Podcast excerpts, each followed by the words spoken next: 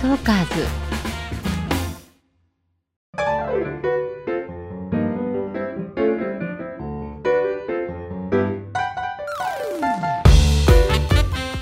こんにちは。聞くエステ。誰でも輝くパーソナル診断。高見由美子です、えー本日のゲストは今日お会いできるのが楽しみで結構緊張しています。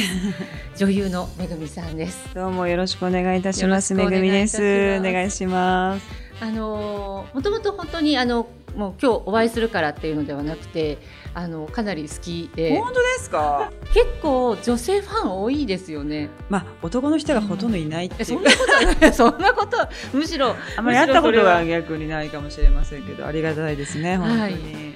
あの私の印象としてはすごくこう頭がいいっていう印象が昔からあるんですが直接お会いしてもええあの本当にテレビのままとても素敵で ありがとうございます。ますそのままの、はい。あのゴシップボックス見ました。本当ですか？え、嬉しい。ありがとうございます。最終回は、えー、とちょっと週末バタバタしたので昨日の夜ありがとうございます。本当に予想外のあそう行くんだっていう面はい。そうですか、はい。初めてプロデュースさせていただいたのでそう言っていただけるとね、プロデュースの方も幅を広げていらっしゃって。そうですね。今年からチャレンジし始めました。あそうなんですか、はい。これからじゃあいろんなことも。そうですね。いろんな作品を作っていく予定です。はい。楽しみにしています。ありがとうございます、えっ、とめぐみさんは骨格診断もパーソルカラー診断も初めてではまあなかったというそうですね。番組だったりとか、その骨格診断っていうものを最近みんなとても意識をするようにきっとなっていってまあ私の友達の、まあ、娘さんとかがあ勉強してる子とかも結構いてその子に診断してもらったりとかは実はあったんですね。はい、あなんか嬉しいです。そんな女優さんが話題にしてくれる日が来るとは骨格診断。すごいよく聞きますよ。本当ですか？すごい嬉しいです。す。うんはい。えっ、とそれではめぐみさんの診断の結果はこの後詳しくお伝えしてまいります。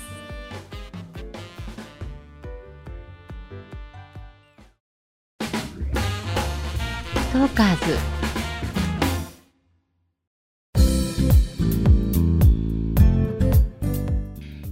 聞くエステ誰でも輝くパーソナル診断。本日のゲストめぐみさんの診断の結果、えーパーソナルカラーはウィンタータイプです、ありがとうございます。そして骨格タイプはストレートタイプでした、ウェーブって友達の娘さんは私のこと診断してくれてたので、ストレートなんですね。はい、うん私もですね事前にいろいろあのネットで画像を見たりして、えー予測つけておこうかななんて思ってたんですが、あのウェーブの可能性は結構感じました。まあもちろんも印象としてメリハリボディで、まあ、ゴージャスな印象があるので、ストレートだろうなと思いつつも、まあ、あの思い込みが入るとそうですよね。危険なのでうん。あの慎重に見ていくとあの鎖骨のあたりがウェーブっぽい鎖骨だったりとか、はい、あのウエストのくびれが結構強かったり、そうですか。はい、ウェーブの特徴もお持ちなのでそういう診断してしまうあの気持ちはわかります。へえ、えっと鎖骨ウェーブの人は鎖骨がどう結構立体に出てるってことなんですか？えー、と。鎖骨はですねナチュラルの人が大きな鎖骨でウェーブの人が細い鎖骨が目立つストレートの方って骨が細いので痩せても鎖骨ってあんまり目立たないんですねでもお写真見てたら結構鎖骨がしっかり細い鎖骨が見えているので、まあ、これはウェーブさんである可能性もあるのかなとちょっと悩んだんですがやはり実際お会いするともうあの間違いないです。じゃあウェーブって感じですか？ストレートあじゃあストレート。そうですか。はいへえ、ストレートってどういう体型のことを言うんですか？ストレートの方って、えー、とまず特徴としてはメリハリがあります体に。立体的です、あるんだ。はい。えーそれから重心が高いです。腰の位置が高いし胸の位置も高いし嬉しい。一生懸命上げてますからね。はい。あのバストってあのこの骨格タイプはバストの大きさは関係ないんですね。どのタイプにもあの大きな人も普通の人も 小さい方もいらっしゃるんですがやはり大きければもちろん重力で下に下がってしまうというのはもちろん自然の設備であるんですがもともとついてる場所が上の方にあるので 私上なんですか？上の方にあるんです、まあ、ただあのどうしてもていらっしゃるので、うんある程度まあ重力で引っ張られてはいるとは思うんですがやっぱりですねあのちょっと横とか斜めから写ってる画像を見るとあの喉の、まあ、鎖骨の下から胸にかけてこうちゃんと斜めの角度があるんですね。これがウェーブだとほぼ垂直に近い形でいって下の方にこうあるっていう感じになってしまうのでちちゃんとこう前にあるというのはストレートさんのあの特徴です。確かに若い時にもう上の方に胸がありすぎてその割と上の胸の上ぐらいにある切り返しの服がもう着れなかったんですね。太って見えちゃって。あそうなんですよね。そうだからやっぱストレートなんですね。ストレートの方が寄せてあげちゃうと上がりすぎちゃう。そうなんです。上がりすぎておかしな首元におっぱい生えてるみたいな おかしなことになっちゃう。そうやってなんかななんかそう高い位置にあるっていうのは普通に一般的にいいことなんですがうん。それで悩んでらっしゃる方が悩んでましたそういえば。ストレートの方はね。なので結構あのこれを言うと役に立たないって言われるんですがストレートの方は水着審査に強いってよく言うんですけれどですもからもう一年中水着着てましたからね 昔はもう私は結構ミスコンテストミスユニバースとかミスインターナショナルのファイナリストのトレーニングの仕事とかも長年ずっとやってきていたんですけれどもあの日本人ってやっぱり水着審査に弱いなんかただ痩せてるだけだとやはり外国の方のゴージャスさに負けてしまいがちではあるんですがその中でストレートタイプはあの痩せてもゴージャスさをキープできるので嬉しい。ステージ映えするんですよ。はなのでそれを洋服に当てはめていくとあのゴージャスな体つきに装飾が入るとトゥーマッチで着太りしちゃったりとあかそうなんかこう逆に垢抜けなくなってしまうので引き算スタイルが似合うんですよ。でまあ、その究極の引き算が水着なのかもしれないんですが確かに。まさか水着で生活はできない、うん。となると似合うファッションをご提案するときにシンプルとかシックとかそういうご提案になるので派手なんですよ。派手好きなんですよね。本当に。そうですか。派手でもいいんですよ。あのシンプルがいいんですがあのなんていうのかな。大胆なデザインとか強いアイテムに負けないんですね。例えば今日ネックレスのチェーンが結構太いと思います。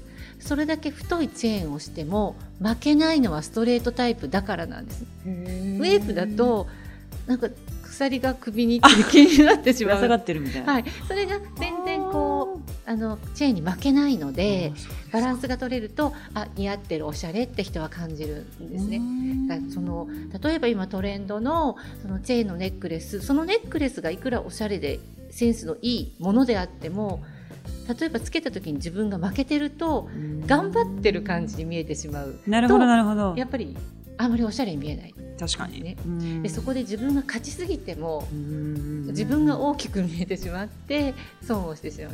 でちょうどバランスが取れるものがその方に似合うという言葉を使うんですがそのご本人の良さを一番こう表現してくれるファッションアイテムですという考え方でご提案をしているのが骨格タイプなんです。なるほどじゃあ割とその体のラインができ出るスッとしたものをトップスには持っておいきておいてそうですね。方がいいってことですよね。そうです。かといって体にピタッと張り付くボディコンだとストレートの体って筋肉も脂肪も張りがあって弾力があるんです。それはいいことなんですがあうん。の年をとってもたるみにくかったりいいことなんですがその弾力感をこうピチッとした布で覆ってしまうと印象としてちょっとムチっとした印象になります。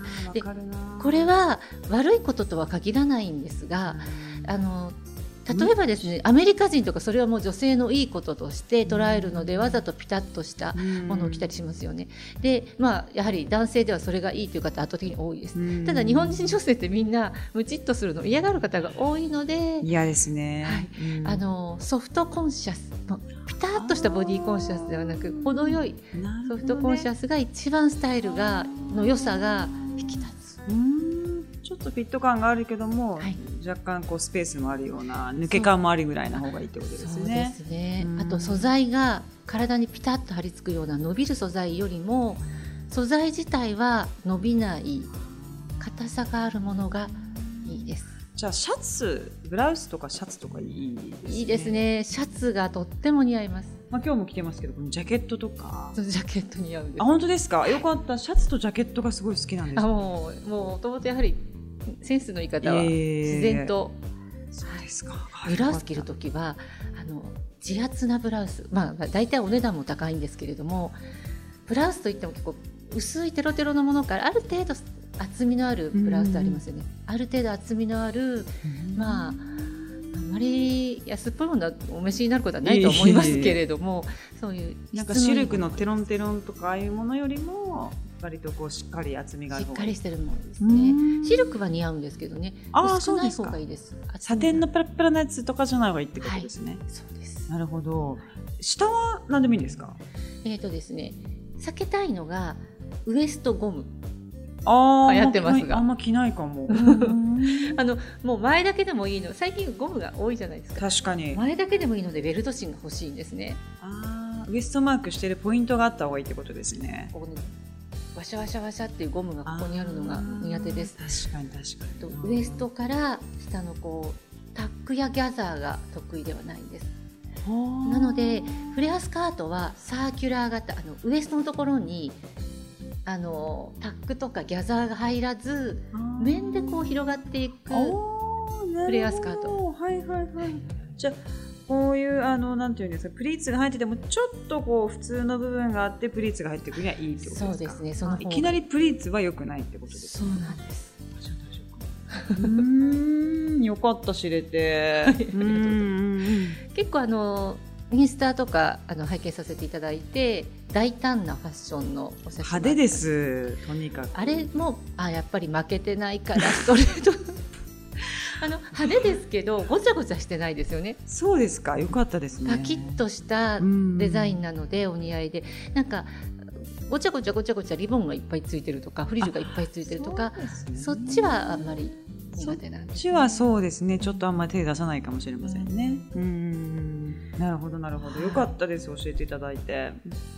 あとまあ色の方ももともとそんなに何でしょう何色着てるかななんて意識してみなくてもなんかイメージが赤と黒と。そうですね。なんか好き、うん、ピンクとか淡いブルーとかもすごい好きなんですけど、うん、結局自分が着るとなると赤と黒。あとそのドラマでクランクアップした時にもらう花も必ず赤とか。あなんか赤をもらいがち着がち触れがちって感じですかね。赤いリップが似合うっていうイメージが強いですね。めちゃくちゃよく塗ってますね、確かにめぐみさんにお花を贈ろうと思ったら赤選ぶ気持ちはよくわかります。そうですか、うん、なんかねピンクとか欲しいんだけどなと思うんですけど本当ですか強いらしいですねイメージがね。そうですね、うん、ウィンターさんまあこの色なので一番強い色ですよねなんか薄いピンクとかでもちょっと青みがかった寒々しいピンク 寒々しい。赤選ぶときに気をつけたいのがえーの、こっちの赤を選ばないようにしたいですね。この朱色っぽい色とかあとはエンジっぽい色もあんまりあそうなんですね。難しい。エンジとワインレッドってよくごっちゃにされるんですけれどもワインレッドは似合うんです。エンジって元の色がオレンジっぽい色なんですよね。なるほど。ベースオレンジなんですね。そうなんです、ね、この元がだいたいこの辺の色を暗くしていったようなこういう色とか赤でもちょっとあの朱色にから離れた若干青みなんですけれども。ベリーっぽいベースって感じですかね。わずかにベリーがかった真紅を選んでいただくとまあいつもつけてらっしゃる感じですけれども。いや本当にでもそういうのを結局買うんですけどレンガっぽい赤とか茶色っぽいものとか、うん、結局塗るのそっち側の今のウィンターベースのベルあのベリーっぽいの塗ってますね。うん面白い、うん、自然とね。あと、まあ、ベーシックカラーは今日も黒お召しになってますけれどもブラウンベージュ系よりもブラックグレー白。もともとのイメージの通りですけど。茶色とかもあんまりそうですね。なんか新しい発見はあまりない感じになっちゃいますがいえいえいえあの本当に正解というか答え合わせができてよかったですねも。う。アクセサリーとかどうなんですかね？やっぱシルバーとかの方がいいんでしょうか、ねはい、そうなんです。あのホワイトゴールドプラチナシルバーが似合います。でも例えば秋口とかちょっとあのゴールドっぽいのつけたくなることもあると思うんですね。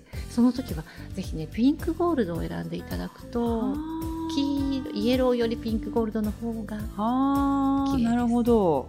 そこは全然分かってなかったですね、なるほどなるほど他に色とか骨格の方で気になることとかありますか、うん、そうですね。なんかあの結構ごちゃごちゃつけるのが好きなんですよね、うん、ピアスとか。でもそのストレートだと割とそうやっちゃうとうるさくなっちゃうのかなと。ピアスとかアクセサリーとか、うん、どっか一点主義とかの方がいいんですかね。そんなことはないですね。えっ、ー、と今日つけてらっしゃるような一つ一つに存在感があるものを、まあ、例えばネックレスだったら今大きなチェーンを一つつけてらっしゃいますよね、うん。うん、それがいいんです。たまにこの華奢なネックレスを2つ3つ重ね付けとかあれはあんまりおすすめしないです。ああそうですか。そういう意味なのでネックレスもピアスもリングも全部つけて大丈夫ですよ。よかった、はい。あのリングもある程度一つ一つ太さのあるものをつけていらっしゃいますよね。そうなんですよね。はい、それがいいです。あ、そうですか。もしあんまり得意じゃないとすれば、なんでしょうね。華奢でぶら下がるもの。あ、そうそうそう、あんまり好き好きじゃないんですよね。下に行くならもう硬いまんま縦に伸びてるものならいいんですけど、ブランブラン動くようなものは。じゃあ割とシャープな形だし、ねはい、シャープな色味の方がいいってことですね。まさにその通りですね。そうですか。骨格ストレートタイプっていう名前の由来が基本的に直線的なアイテムが大体似合うからつけた名前なんですけど。なるほどなるほど。はい、髪型はどうですか？なんか私まあまあ基本こうやってまあ今日は結んでますけど。前髪とかなしでこう下ろしてる。でもうちょっとまっすぐアイロンとかかけてること多いんですけど、こうやって後ろに。前髪はあってもなくてもいいタイプなんですね。ああそうですか、はい、でえっ、ー、とめぐみさんっていうとショートヘアのイメージが私の中ではずっと強かったんですが、はい。うんうん、あの最近のあのドラマ「ゴシップボックスで」あ、ロングヘアだ。そうなんです。長いんです最近、はい。うん、あのロングにする時はもちろんあのやあれは役柄があると思うんですがロングにする場合は肩につく長さになる場合はセミよりももロングにいっちゃった方がいいですね。中途半端なセミロングだけ避けた方がいいです。今ちょっとまさにセミロングですね。ただストレートの方はその今のようなまとめ髪が得意なので伸ばしかけはもう結んじゃった方がいい結んでおけばいいので困ることはあんまりないんですが。結んでピアスをしっかりつけていけばいい、ね、すごくいいと思います。あとロングにした時はなるべくストレートヘアの方がいいです。ああやっぱりね。なんか巻きもねあんまりこう役ではやりますけど、はい、自分では絶対やんないですね。ああやっぱり。それとショートヘアが得意っていうのがストレートタイプの。あのショートヘアが似合う理由が2つありまして1つはあの、まあ、すっきりとひっつめてしまったような髪でも全く地味にならずむしろすっきりして良さが出るというところと同じくショートヘアでまあ首周りや肩周りに髪の毛がなくてもむしろすっきりして素敵に見える。もう一つ頭の形がいいんです。ストレートの方って大体体どこ輪切りしても奥行きがあるんですね。あ言われたことあります、ね、そういう意味でもショートヘアにして決まりやすいですね頭の形が。はあそうなんですね、はい。髪の毛の色が割とこうもうちょっと今黒っぽくしたいなと思ってるんですけどあんまり茶色とかあと金髪とか、うん、そういうのが似合わないなと思ってるんですね、うん、おっしゃる通りで。あそうですか。ウィンターです。やっぱりもう黒ですね。黒。あの、うん、結構個性的なぐらい黒にしても負けないのとあとはあの、まあ、今みたいにナチュラルなブラウンは別に問題はないんですがあんまり明るくはしすぎない方がいいですね。でちょっと遊びたくなったら赤っぽい色とかピンクっぽい色。赤、うん、ちょっとピンクがかったブラウンとか赤みがかったブラウンってありますよね。あれはねとっても似合っちゃうんですよ。そうですか、まあ、個性的なのでちょっと遊びたい時ですかね。別にということであればやはり黒から、まあ、本当にナチュラルなダークブラウン。ダークブラウン。ダークブラウンにする時には、サロンで美容師さんにお伝えしていただきたいのが黄色みの強くないブラウン。ちょっと赤みの強いブラウンにしてくださいっていうとちょうど。赤みの強いダークブラウン、はい。